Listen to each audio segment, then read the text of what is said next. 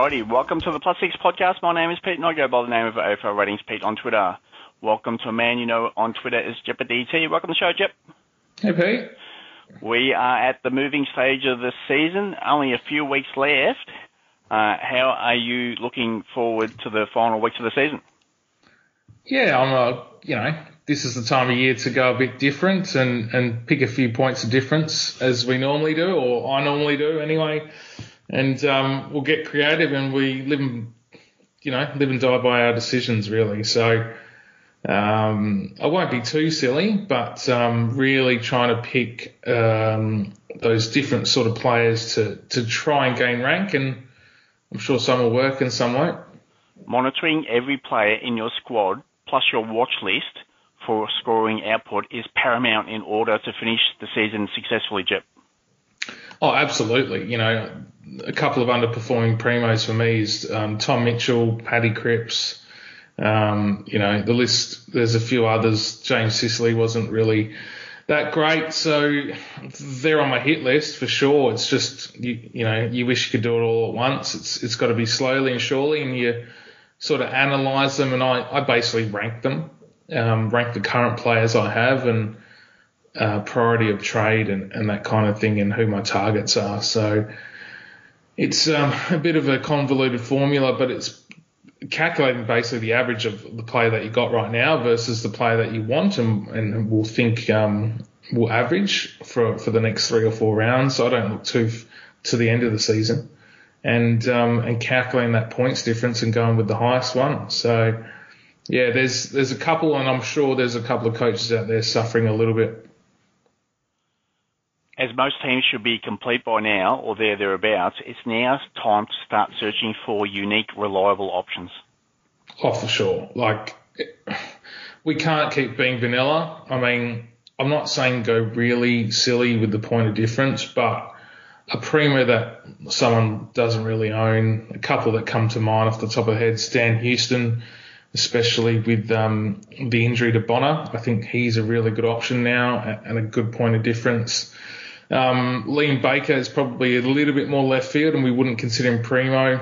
Uh, but he's if he's going to have that midfield role, and he changed the game for Richmond on on that uh, last round. So um, players like that, monitoring that list, having your watch list, etc., etc. It's always developing. It changes. You know, it's pretty fluid. It can change daily, especially with what happened last weekend and Luke Jackson scoring 125, which no one really expected.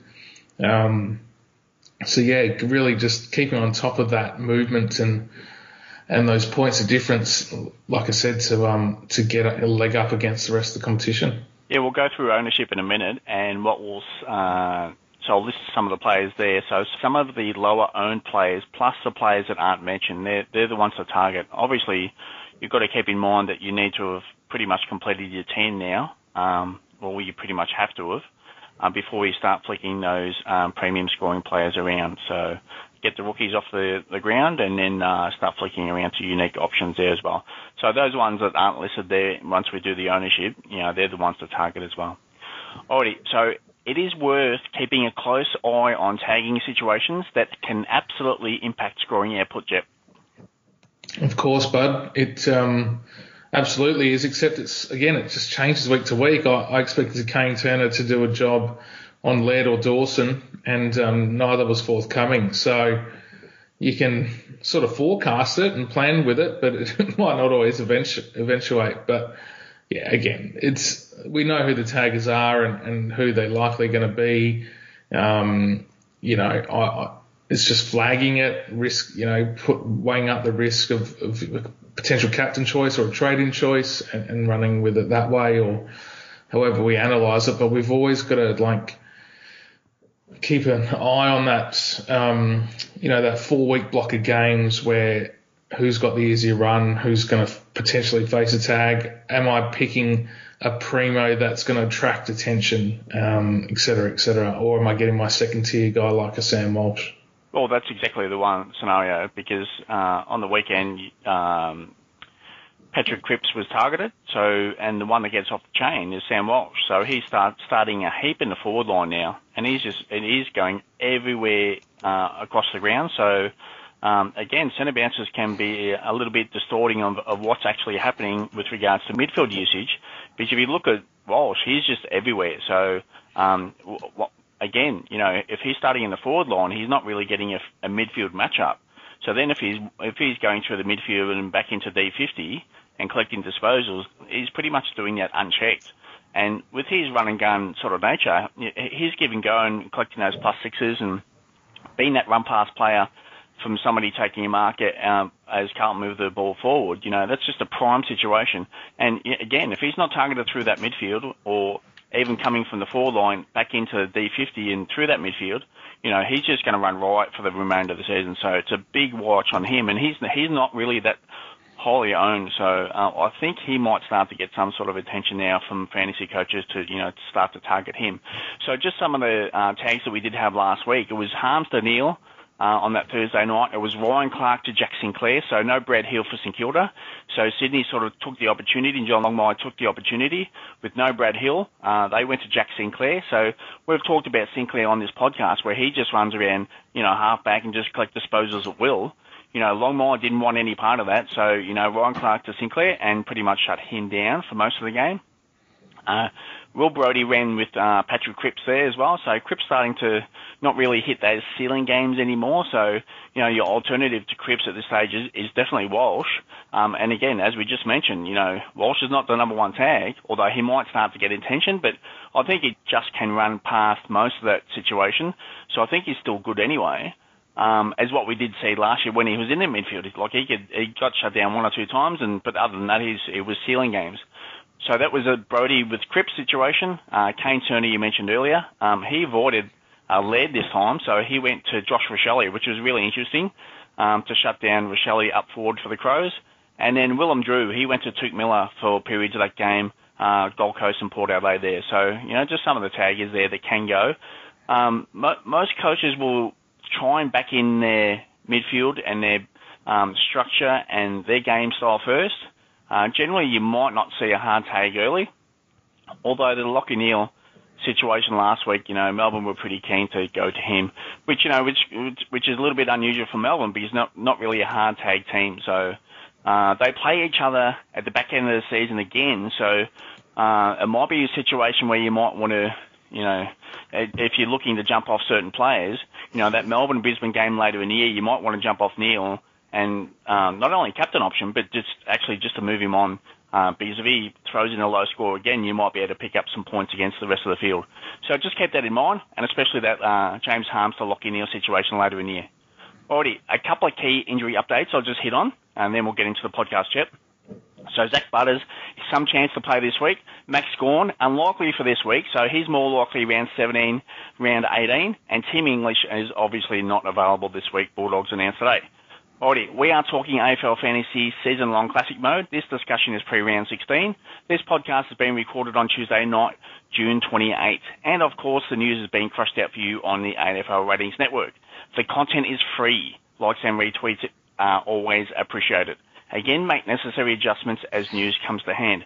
Jep ownership, round 15 ownership, top 25, on ground um, 20% or higher. So Darcy Cameron 96%, for the Rucks, and we go Sean Darcy at 40%, Wally O'Brien 32%, Luke Jackson 28%, Jarrod Witts 24%, and I'll just go down one more at uh, Rowan Marshall 4%. Thoughts there? Yeah, uh, they're probably expected percentages. I, I, didn't expect the Luke Jackson percentage to be so high, to be fair. Um, but yeah, good luck to those owners. They they've obviously picked up a steal and and a big ceiling score first up. Okay, on to the defenders. James Sicily, 96%, George Stewart, 84%, Jayden Short, 80%, Jack Crisp, 80%, Sam Docherty getting it done still 64%. I think that should be way higher. Jordan Dawson, again getting it done, 60%. Lachie Whitfield, I think it's really low owned and might be one to target there for a bit of a unique and we know he can hit his ceiling games. Uh, Jack Sinclair, I think once Brad Hill comes back into that team, um, he should be okay for, with regards to his scoring output. He's at 32%. Uh, just back to Whitfield, he was at 40%. Tom Stewart obviously suspended now for four weeks, so 28% in the top 25 jet. So a lot of owners are going to be looking for um, alternate situations with regard with regards to defenders. and Nick Daicos. Still some teams running there in the top 25, 24% there. Um, and obviously he can get up there there with those scores, but you know can be volatile at times. So thoughts there, Jep? Yeah, 24% is quite a lot um, with Daicos. I would have thought that would that will hopefully go for most of them this week. Uh, but yeah, it's the opportunity now. Like we said it last week, Jayden Short, James Sicily, highly owned. Picking picking the moment to get rid of them when you have a luxury trade and, and going a bit different. Onto the midfielders there. Lachie Neale, 96%, Jack Macrae, 92%, Touk Miller, 84%. Ownership is just starting to really spike there. Andrew Brayshaw, 76%, Clayton Oliver, 64%, Callum Mills, 60%, Rory Laird, 60%, Zach Merrett, 56%, Josh Kelly, 52%, Patrick Cripps, 48%, and all these are 20%. Christian Petracca, Sam Walsh, Tom Mitchell. I think out of that last three there, Sam Walsh is the target jet. For sure, and I, again, you know, brushing off Cripps and trading him out early is a play as well, but the rest of that top um, top eight that you called out was, was pretty lock on. Onto the forwards there. So Josh Dunkley, 100%. Stephen Coniglio, 100%. Will Brodie 88%. Marcus Bontempelli, 60%. Adam Treloar, 48%. Luke Parker, 40%. Connor Rozee, uh, 28%. Mitch Duncan, 24%. And just a couple below 20% there. Tim Taranto, 16%. And Harry Himmelberg at 12%. So with Himmelberg, he starts inside D50 last week as well and sort of get jumps back into that ruck situation. Um, uh, for the Giants there late in that game as well. But yeah, really interesting. Nick Haynes goes up forward, and he he's a, like a uh, defensive tagger in the, uh, against in the forward line against Collingwood's Darcy Moore. So really interesting there that uh, Nick Haynes was the one to go out of that defence, and Harry Himmelberg stays in there. Uh, Post game, Mark McVeigh was really positive on Harry Himmelberg playing playing defence and playing well again. So, you know, I've got to be thinking that that role is somewhat really concerned last week, but, you know, obviously we had a lot of changing situations within the Giants team, but see him sitting inside D50 to start off that game last week sort of gives you some sort of confidence that, you know, that, that role could be semi-locked for the time being, but obviously it's a really fluid situation there with the Giants. So thoughts on any one of those? Yeah, I'm really struggling with the forward still and, and trying to pick it for here on in. Um, Mitch Duncan is one that's catching my eye now that Tom Stewart's out for a month. I think he goes behind the ball a little bit more and, and plays a bit more of a sweeper role and distributor. Um, but other than that, yeah, it's it, there's no real surprises. Luke Jackson is in a few teams and Darcy Cameron as well in the forward line. So really still hard to pick it. Um, and probably good in a way where, yeah, you can go different. I didn't hear Duncan's name called out at all. Yeah, you go with that Geelong situation, just hit back on that. So uh, that's a bit possible that Duncan sits off halfback a lot more with regards to using his feet because we know Tom Stewart is really good by foot. Um, so sitting in that in that intercept marking role, however, you know Jack Henry played forward last week because Gary Rohan was out late ill, so I'd expect him to go back into defence. Um, Chris Scott did actually uh, mentioned that as well, that he would be heading back to defence. Uh, so your Mark Blicavs can be that situation where he can be the interceptor there as well. Uh, Zach Guthrie can actually play that role as well. So really interesting to see how the Cats sort of flush that out, uh, who that intercept marking player is. But yeah, I, I don't mind that situation where Duncan could sort of sit off like a halfback line and use he's he's the one that distributes off um, the Geelong D50. And you know Geelong do play the Kangaroos this week, so uh, it could be anything. So anyway, let's get on to uh, who are your top three targets for round 16, assuming you don't own any. Yeah, the first one's Jack Steele. No real surprises there. Came back, laid 10 tackles in his first game back. The shoulder's totally fine, isn't it? So um, he comes into calculations this week. Uh, Hugh McCluggage, I thought. Mm you know, he was going to go big. Uh, I, I, wanted to trade him in, but just couldn't uh, last week against Melbourne. Um, but yeah, he's he's definitely on my radar. Again, a point of difference uh, for sure, and no Jarryd Lyons for a week or two, depending on how Jarryd is. Um, might not be no weeks, it might be zero weeks. Sorry, um, but yeah, that always helps Hugh. And then Aaron Hall, um, huge disposal game obviously didn't take as, as many marks as we would have liked, but he got there in in the end. And again, Aaron Hall is in the list for a point of difference. So all three players, I know Jack Steele will be a popular trading option, but all the three players that I've just called out are, are effectively points of difference. Yeah, I think on Hall is a little bit of an elevated risk. So I have mentioned him on the podcast the last few weeks. Um, so uh, the, the game before for the Kangaroos, he did move up onto the wing. So you know, you've got to be thinking that that could be a situation where it could be a fluid situation in, in that D50 for North Melbourne. But if he is locked there for the remainder of the season, he could just rack up some enormous numbers. And again, the Kangaroos are struggling conceding high numbers of inside 50, so that is Aaron Hall's hitting zone right there. Uh, so we'll try and get some confirmation there there's going to be a high rate for Hall to finish off the season.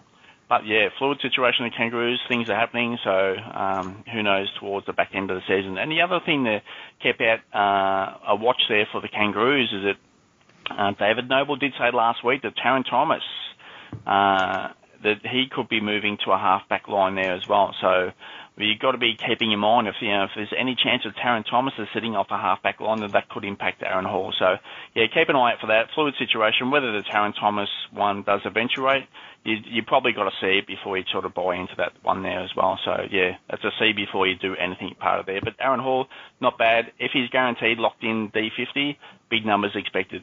Uh, my top three targets there actually unchanged from last week. Sam Walsh, point of difference, not much high ownership. We know he can hit his ceiling games. Yeah, and if he's being uh, just sort of unchecked through that. Um, through the rest, through the pretty much the entire ground, that he could just rack up some enormous numbers there. Touk Miller, we know we can get there. Uh, the Pies gave up some big, pretty big numbers last week against the Giants. So Collingwood versus Gold Coast this week, you know, pretty much if, if Miller is just left to do what he wants to do, you know, it's a pretty good captain option there as well. And if you don't own Miller, that he could actually put up a pretty decent number against the Pies this week, I would expect. And yeah, Rory Laird's still for me. Um, he can just pretty, he's the one, he's the solid one in that Adelaide team that, I, that I've got no concerns about. Uh, for the remainder of this season. Already, Jep, onto notable low break evens. So um, Massimo D'Ambrosio at two, Rhett Bazzo. Scores will be volatile, won't be strong, I wouldn't thought, but I think he's pretty much strong in that team. Um, again, they're going for youth there, West Coast as well. Uh, so D'Ambrosio was at two break even, uh, Bazzo at six break even. Uh, Jackson Archer, he was actually quite comfortable there on debut. Obviously, his numbers uh, for what we have seen is under 18 career and his uh, early VFL stats weren't strong, but he was actually he looked really comfortable at that level. So uh, threw himself threw himself in there as well. Didn't take a backward step, and you know was able to get collect some a little bit of balls. So it was quite a, a good debut for Archer. So he's a break even of eight. Brodie Kemp uh, in defence for the Blues. So you've got to imagine if he's, he's solid that he'll be okay. Scoring was there last week, but it's not guaranteed there. So break even of eight. Riley West. So if you're looking to pay up a little bit there he's been super strong for the Bulldogs coming off a half forward line there and just moving up and down that wing. So he's been uh, through that midfield a little bit as well. So, you know, Lachie Hunter's coming back into that team. So whether that, does that impact Wally West a little bit as well? And we know what, what, what we know, Jep, is that the Brisbane small forwards and their defenders, they really match up on those, those, uh, Wally West types. So, you know, we might not get the score from West this week as well. So, but he's a 479k. You're to have to pay up for that. Break even to 14. And Patrick Parnell, scores weren't there last week. Just 24 points there as well. Break even to 15. And he's an elevated salary there and there as well. So thoughts on any one of those, Jep? Yeah, they're all, um, struggling a bit to score in terms of fantasy. So hopefully there's some fresh selections this week, um, new debutants that we can lean on, uh, and basement price as well. Yeah, Yeah, that's right. The scores just haven't really been there from the the latest batch of rookies there. But anyway, hopefully we get some more to finish off the year. Already notable players potentially dropping in salary on the radar to target soon with a 130 plus break even. So Darcy Parish, if he comes back this week, I'll pretty much you can wait a couple of weeks and wait, wait for a bit of a salary drop there. And plus he's coming off a pretty uh, severe calf cork, missed two games. All right, so his break even is 155. Lachie Neale 137. Tag last week. Joe Lyons got a hit in the ribs, so um, rib cartilage. So whether he gets up or not, you probably can wait on him if you want to target him. So he's got a break a break even of 136. Callum Mills super strong there for me. I wouldn't be trading that out, and I would still be looking for him at target. But he has ownership there as well. 136. Jack Crisp 132. Uh, low low score last week, but I wouldn't be too concerned about that. And as I mentioned earlier, Jack Sinclair tagged last week uh, out of half back line uh, by Sydney. Uh, he's got a break even of 130, but I think uh, once Hill comes back into that team, Sinclair's good to go. Thoughts, Jep? Yeah, I agree with you there on Jack Sinclair. He's the one, well, probably top of the list out of that group for me. Yeah, and those that don't realise that, you know, you know, Sinclair got tagged and, well, if, if those that realise that Sinclair got tagged and think that might be an ongoing thing, it's pretty much, you know, Longmire targeted Sinclair because there was no hill. So, uh, that too seemed to be, um, wholly correlated of why Sinclair got tagged. So, um, once Hill comes back in, I think Sinclair is good to go. Uh, because Hill is damaging by foot, and once he gets going, he's you know, can, can be pretty damaging to the opposition teams. Jep, onto a notable strong scoring output with a 115 plus average last three rounds. So I've got a group of players here, run through, and I'll get you to comment on a couple of those.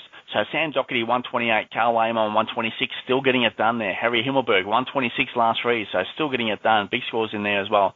Rory Laird 125, Jack Viney 125, super strong last week against the Lions. Jack Macrae 123, Hugh McCluggage there's 123, Stephen Coniglio 121. Good to see him still in that midfield. Super strong scoring there as well. Touk Miller 117, Andrew Brayshaw 117, Clayton Oliver 117. Thoughts, Jep? Yeah, look, a, a, a very informed list. Um, look, any one of those really can do a job. Karl Amon is is getting it done. He, he's a hard running winger, and he's he's shown ceiling scores in the past. Um, just never consistently enough for, for us fantasy coaches to pay attention, I suppose. But yeah, all all very much viable options. Again, you, you, you just got to do your assessment on who you think is going to score the most for here on in, and I still believe it's Rory Laird, and probably in second place it's Touk Miller. On to okay, on to a few key plays for listeners. Thank you for sending those in. They are very much appreciated. Time to play like or dislike to finish off the podcast, Yep. So we are going to do a 32 pack to finish off. So we'll run through a few plays, like, dislike, and we'll stop on a few for a few comments. So Sam Walsh, for me, big like. Yeah, really do like it as well. I think um, those gut running players at this time of year pay dividends. And um, yeah, hopefully Walsh avoids a tag dare I say it, I think Rats will have a plan for him when they play St Kilda this weekend.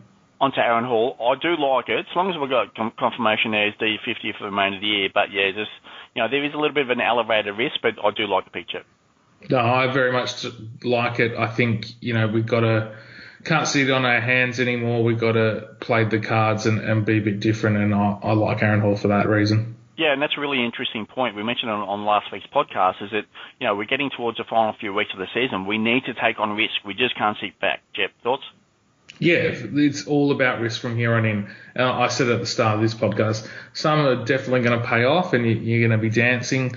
Others, you know, there might be one or two that don't pay off, but so be it. Live and die by your decisions. But um, for myself, like I'm ranked 570 odd. I'm not going to die wondering if I finish the season out the top thousand. So be it. But I'm going to try my damn hardest to get in the top 100 at least. As I said on last year's podcast, one of those podcasts, if you're not first, you're last, as per Ricky Bobby Gibb. That's it. On to uh, on to the next one, Jack Steele. So big lock for me, no ownership. Yeah, gotta love it. I think he'll be the most popular uh, primo or player traded in this week? Mitch Duncan. You know, if he does sit off that half back line, you know, Cats aren't really consuming the ball as much as what they did in the last few years. But if he sits off that half back line, Jep, I don't mind the pick. So I'm going to sit on the side of the fence just slightly to say like. No, I'm I'm calling it. The only thing, like as a big like, I'm calling it. The only thing I don't like is his soft tissue history um, and a potential rest for the rest of the year. So that that's what's putting me off at the moment. But um, yeah, look, North Melbourne, Melbourne, Carlton, and Port Adelaide. It's a pretty good month. I don't foresee him getting too much attention. And yeah, if I'm right, and, and they look for that distributor behind the ball, I'm pretty certain it's going to be Duncan, and it's it's three figure scores from here on in. Yeah, so just to back up on your two points there, uh, on his injury history um, and also uh, potential rest. So we know, and I've spoken endlessly about Chris Scott saying, really putting it out there that they're going to manage players, and we've seen that over the course of the year. That is, they've stuck to that word. So we've known that. So we take on that risk that that's a potential. Now the other one there is that you said potential soft tissue injury. He did ha- have an interrupted preseason there as well. So, you know, again, we're taking off on risk at this part of the season. You know, is is you know eight nine weeks a long way to go with Duncan? Maybe three or four weeks is okay, but you know, back into the season, what are Geelong going to do to manage players if they're locked for top four, top two position there as well? So really got to factor in a few crucial decisions with regards to Duncan there. So Harry Himmelberg, so we talked pre-pod about Himmelberg and what, what he did look like with regards to that, that role as semi sort of locked in D50. I'm more comfortable than what I was last week. That's all I'll say. And I was really uncomfortable last week um, with regards to, you know, no ruck. Could he play in the ruck? And obviously Peatling was out. Could he go forward there as well? But we we've seen Nick Haynes was the one that get booted out of D50 and go forward. So um, that's probably where I sit now. I, I'm going to say I'm going to flip back. I'm going to say I, I start to like the pick now. Um, but yeah, I'm, I'm much more comfortable than what I was last week. Jep, thoughts? Yeah, same, mate. I um I think it says a lot when you put a defender forward in Haynes because you want to keep Himmelberg playing his best footy behind the ball and, and how much it means to your structure or, or your attacking. Um, you know, when they turn the ball, the opposition turns the ball over, what Himmelberg provides in terms of attack from D50. So that's obviously value for the Giants, and McVeigh sees that. I don't think he's going forward anymore. After you know, we saw the teams, we we sort of preempted that he would go forward. He didn't and um, yeah, he's he's a pick now. Uh, unfortunately, it's just too late because he's maxed out in cash. But again, you um, what you read out earlier in the in the top 25 coaches, um, he's still lowly owned, so you can still do it. So like. Yeah, I mentioned uh, Himmelberg back when he was in the low 400s a few weeks back. I said just keep an eye on him, what he's going to potentially do. And now we look at his price there. He's at 741k. He's going to be over 800k in a couple of weeks, Jep. So uh, it's amazing where you go with the, once you start putting up those numbers. So anyway, uh, he will go. And just on the Giants there, we don't have for discussion with regards to Braydon Preuss, but you know Matt Flynn uh, was suggested to be two three weeks out for the Giants uh, last week, but uh, in the post-game press conference from Mark McVeigh, he sort of suggested that, that Matt Flynn was okay to be available this week, uh, whether he gets up or not. So he was some chance. So, um, you know, for those looking at Braydon Preuss, and again, I'm mentioning this because we don't have him uh, mentioned here to finish off the podcast you know, Matt Flynn is on that radar as well, and, and Mark McVeigh didn't answer the question with regards to going to a dual ruck setup, and, you know, what's the preference? I think the preference is Preuss over Flynn, but, you know, they might want to get a look at a dual ruck setup. Uh, who knows? But yeah, fluid situation, and we're probably at the stage now, Jep, is that with Braydon Preuss, it's just pretty much an avoid, I would imagine. So it's just it was one one thing after another. So you're, you're taking off extra. We talk about elevated risk. I think Preuss is almost at the extreme risk of it. So um, he's at high end. Like you can't get any higher risk than what he has because there's potential for su- suspension, potential for injury, uh, potential for dual ruck setup. Um, we know he can score. I love it, but you know, just really big risk there. Anyway, let's move on to the next one, Jep. Uh, let's go into Luke Jackson. Um, so Gawn back, maybe it's unlikely to be this week, so we're going to get another uh, go with Luke Jackson. I love it for this week, but uh, you you got to be starting to make plans if you do have Luke Jackson, which I do. Uh, I'm starting to make plans what their exit strategy is because uh, as soon as Gawn's coming in, uh, Jackson is going out for me. So I don't think it's this week, but I think I've got a little bit of wiggle room to play with with regards to his ex- exit strategy. Love it this week. Beyond that, I'm not too sure. Jep, thoughts? Uh, no, it's a like. I think Gawn won't play this weekend. I think he'll play the round after, so round 17, based on the comments and what I can see between the lines. Um, Luke Jackson in the first quarter wasn't really hungry for the footy around the contest. Um, did his job, but then he must have got a rocket in the quarter time address because he was running past players, clapping his hands, screaming for the ball, and, and they fed it to him. So he was just unstoppable in his run. Um, you know, McInerney couldn't obviously go with him into, with that pace and, and that fitness base. So it's uh, it was quite a show in, in three quarters. I mean, he would have scored, yeah, it would have been over 104 ish points in three quarters from memory. So um, now Riley O'Brien is pretty accountable as a ruckman. I think Luke Jackson this week will struggle with the hit outs, but he'll definitely beat Riley around the ground. And um, as long as he's hungry for the ball, and like I started laughing, he was literally clapping his hands going past Oliver, screaming for the ball a few times. It was quite comical. Um, but yeah, he just had that thirst for the footy, and that's what we want in our fantasy players. Um, I think he'll do a little bit of damage against Riley O'Brien and, and Adelaide this week. So it's a like. What happens there on in, we deal with it later. It, when, even when Gawn comes back, I don't think he's going to, you know, go 70% on ball. I think it will be quite a staged process. So even when Gawn comes back, don't, it's not panic stations.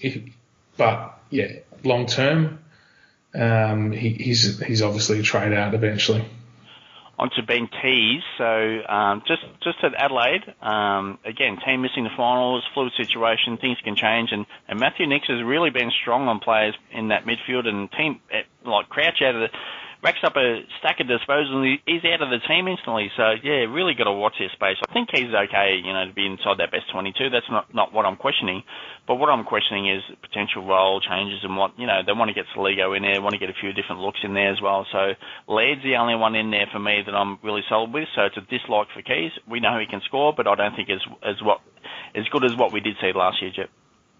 Yeah, I'm a dislike on Keays. I, I think um, there are better options around. We it's not a it can be about price in some instances, but we've really just got to think about the players that are going to score the most points from here on in, and I don't think Keays matches up with the players available. On to Tim Taranto, so wasn't really a breakout game on his return. Uh, we know he can get there. Maybe it's a couple of weeks. Maybe it was just that one week. So I think it's still a pretty good target there. I don't mind the pick.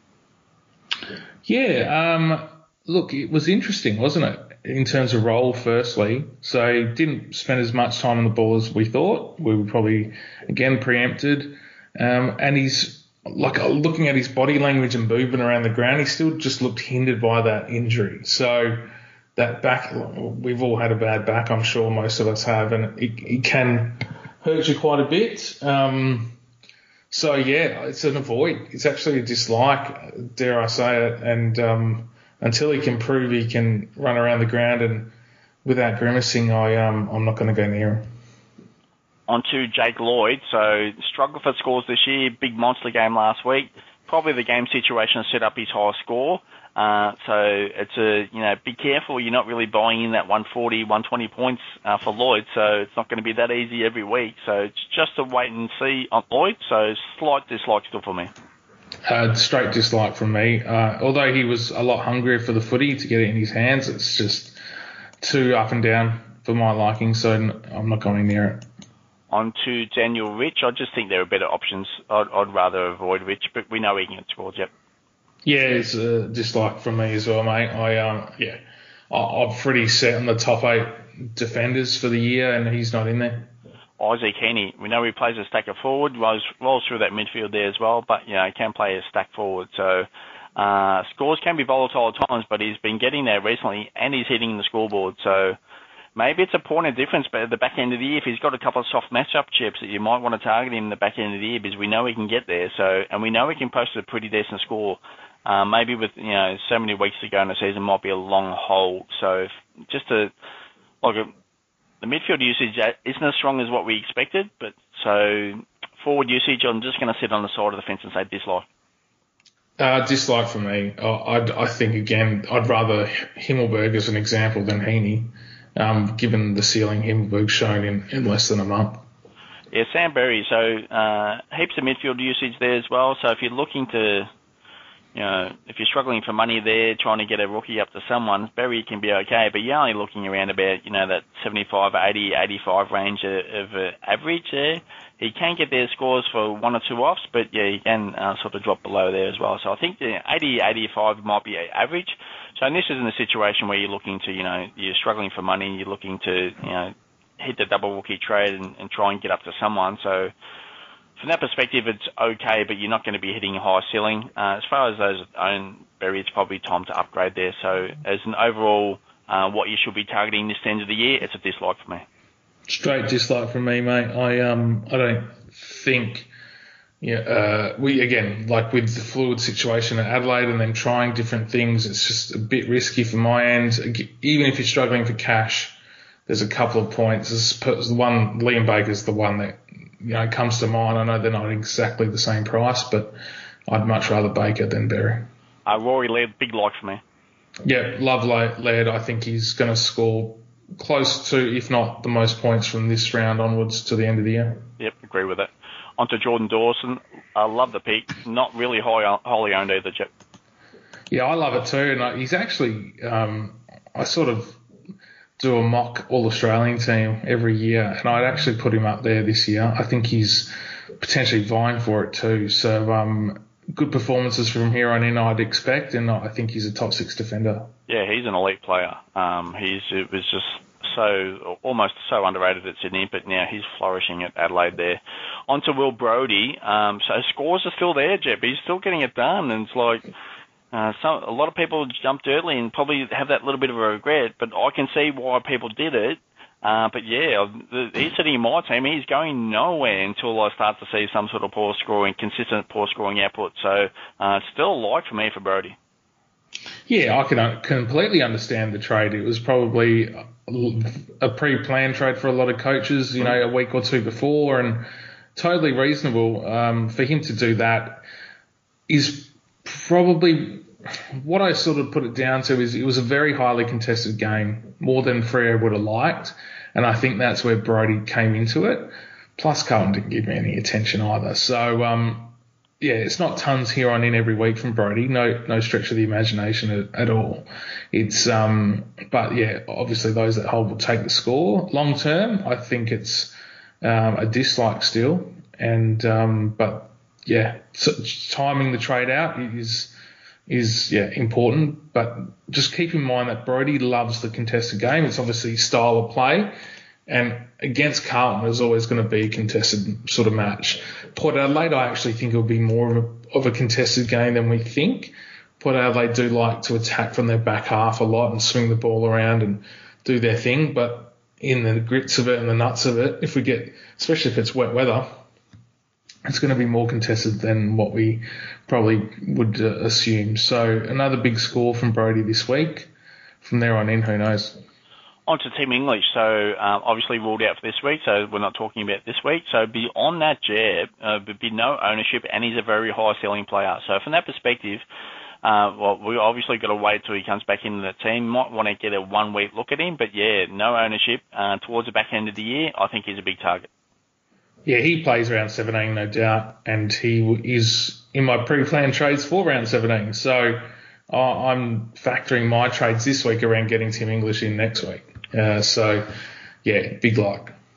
On to Rhett Bazzo, spoke about him earlier, so you've got to imagine that he's going to get a few looks to finish out the season. So, so as far as uh, targeting a player, a low salary player that's going to be playing most of the season, I would say like from that perspective. I cheered really hard when we drafted him. I, I wasn't sure we were going to get him. I think we got him about 35 or 37, something like that. Um, and most of us can see why he's going to develop very nicely into a centre half back and take over McGovern or um, or somebody else who knows. So yeah, but for now, I, I think he maybe plays one or two more only personally.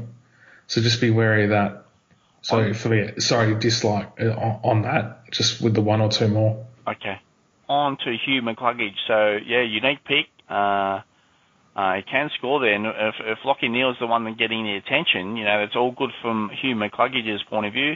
Lions don't rack out huge disposals, so that's a bit of a concern there, but he can get there. He's playing inside midfield now, so um, I think it's I think it's not a bad unique option to target Jep. So I like the pick. Yeah, I'm really, really big on the Cluggage. Uh, like I said, I wanted him last week, couldn't get it done through forced trades. Um, but yeah, even still at this point, he's one of the, like we said about Walsh, he, the Cluggage can just run all day. So this time of year suits him. I feel like this is a bit of deja vu from last season where McCluggage finished strong as well in the second half, had a big second half of the year never going to get tagged, like you mentioned. Um, Neale's going to get all the attention. So he ticks a lot of boxes, and the biggest box is the point of difference. So it's a huge, huge, huge like for me.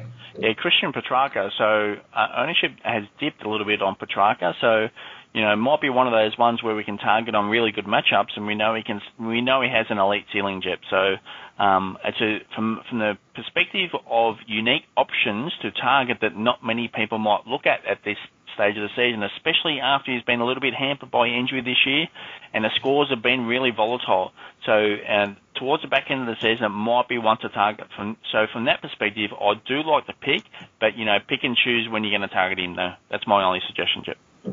Uh, yeah, it's a like from me. I, I, felt I actually watched the way he moved, and I think he he was okay in, in his running and, and side you know lateral movement as well on the on that Thursday night. So it's just whether they not rest him as such, but protect him towards the back end of the season. So uh, I'm going to say dislike actually, although I can understand why coaches would do it.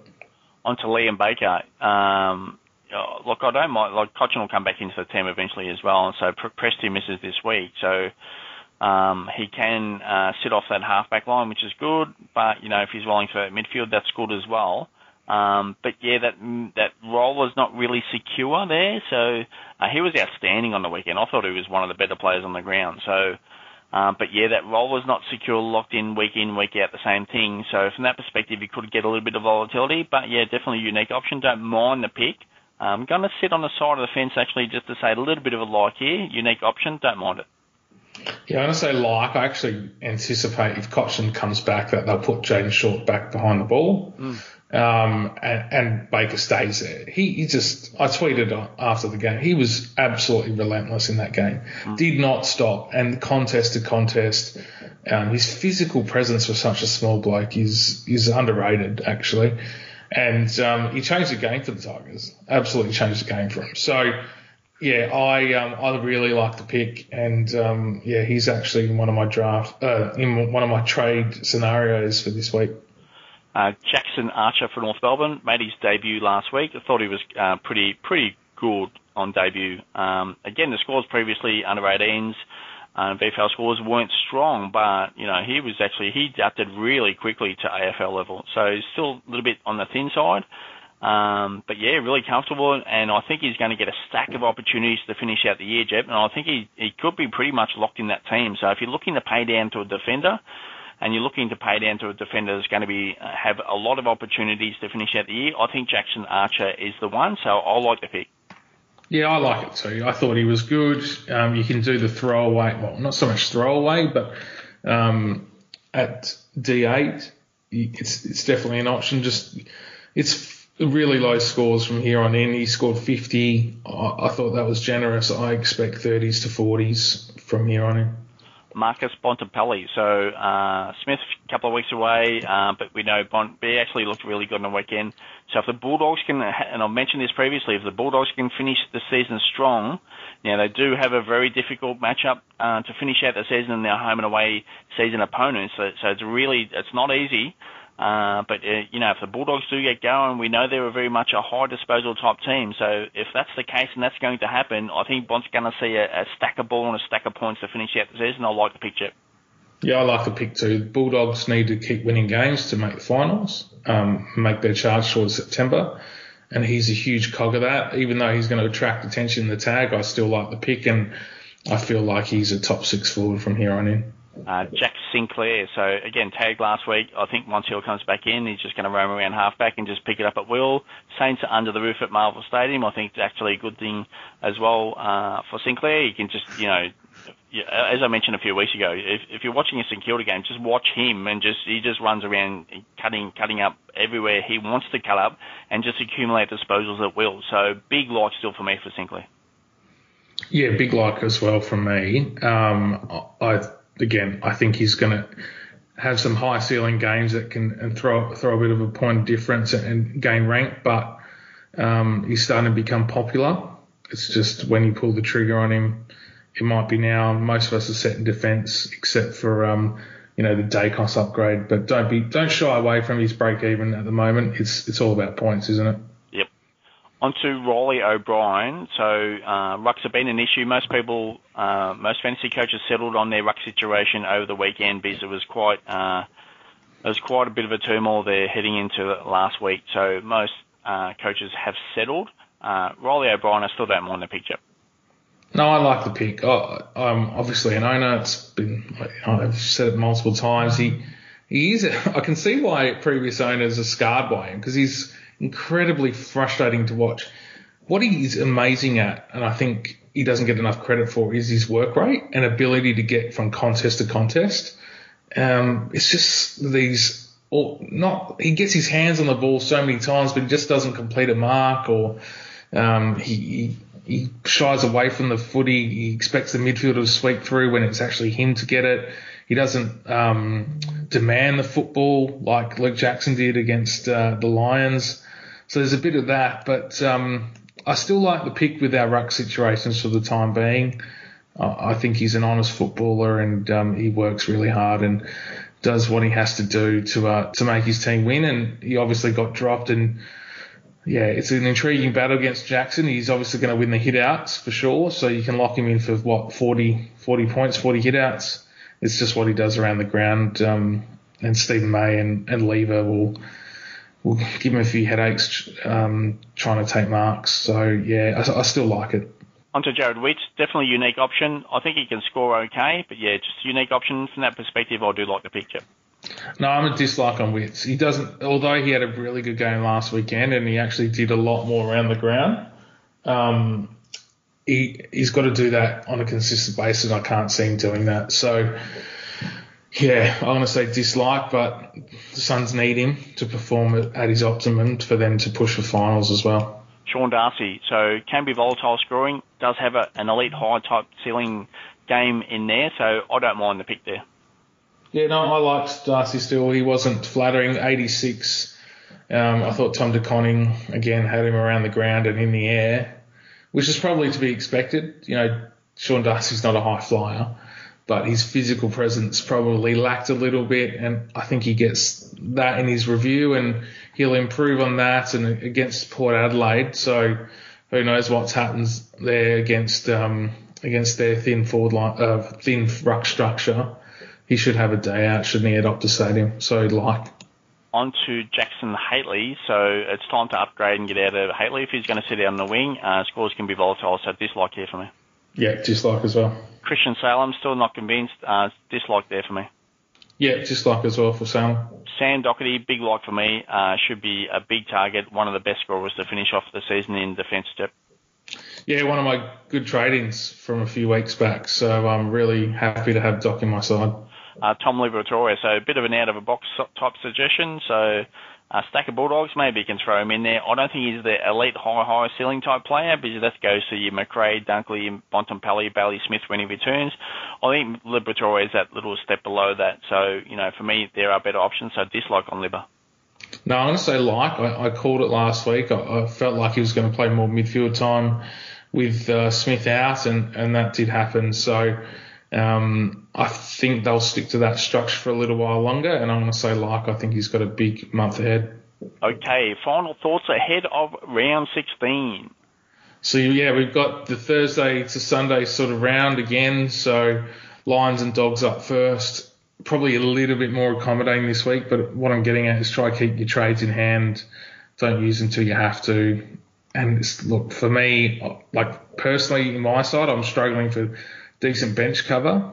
You know, I'm hoping Mitch Owens comes back in this week. That's where I'm at. So if you can just shore up those lines and your, your emergencies just in case, because boy oh boy, if we get this late COVID out at this time of year, it's gonna it's gonna change the ranks quite a bit. So um, let's yeah, let's just plan for that and, and make sure we're covered.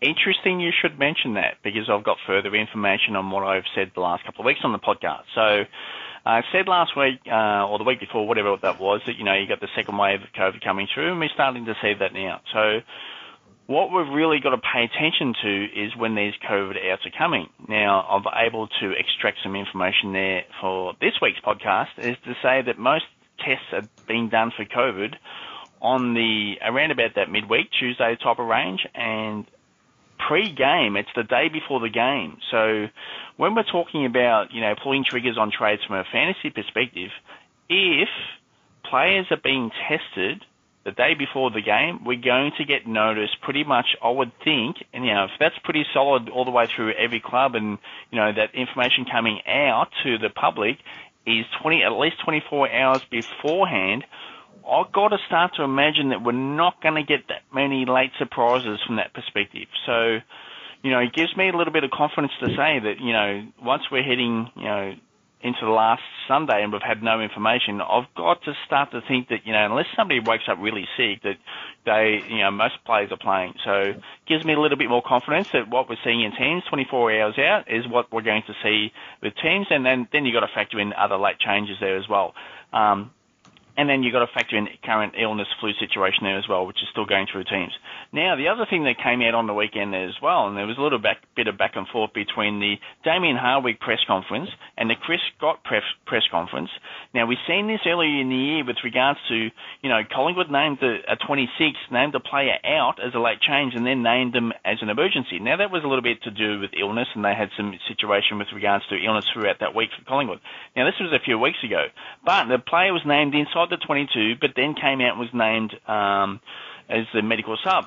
So, sorry if I didn't say that properly. So they were named as medical sub. So we did see that on the weekend with regards to Richmond. They named Ivan Soldo in the team and then named him as a late out, late change, but named him as the medical sub. Now, funny enough, Chris Scott didn't know those rules.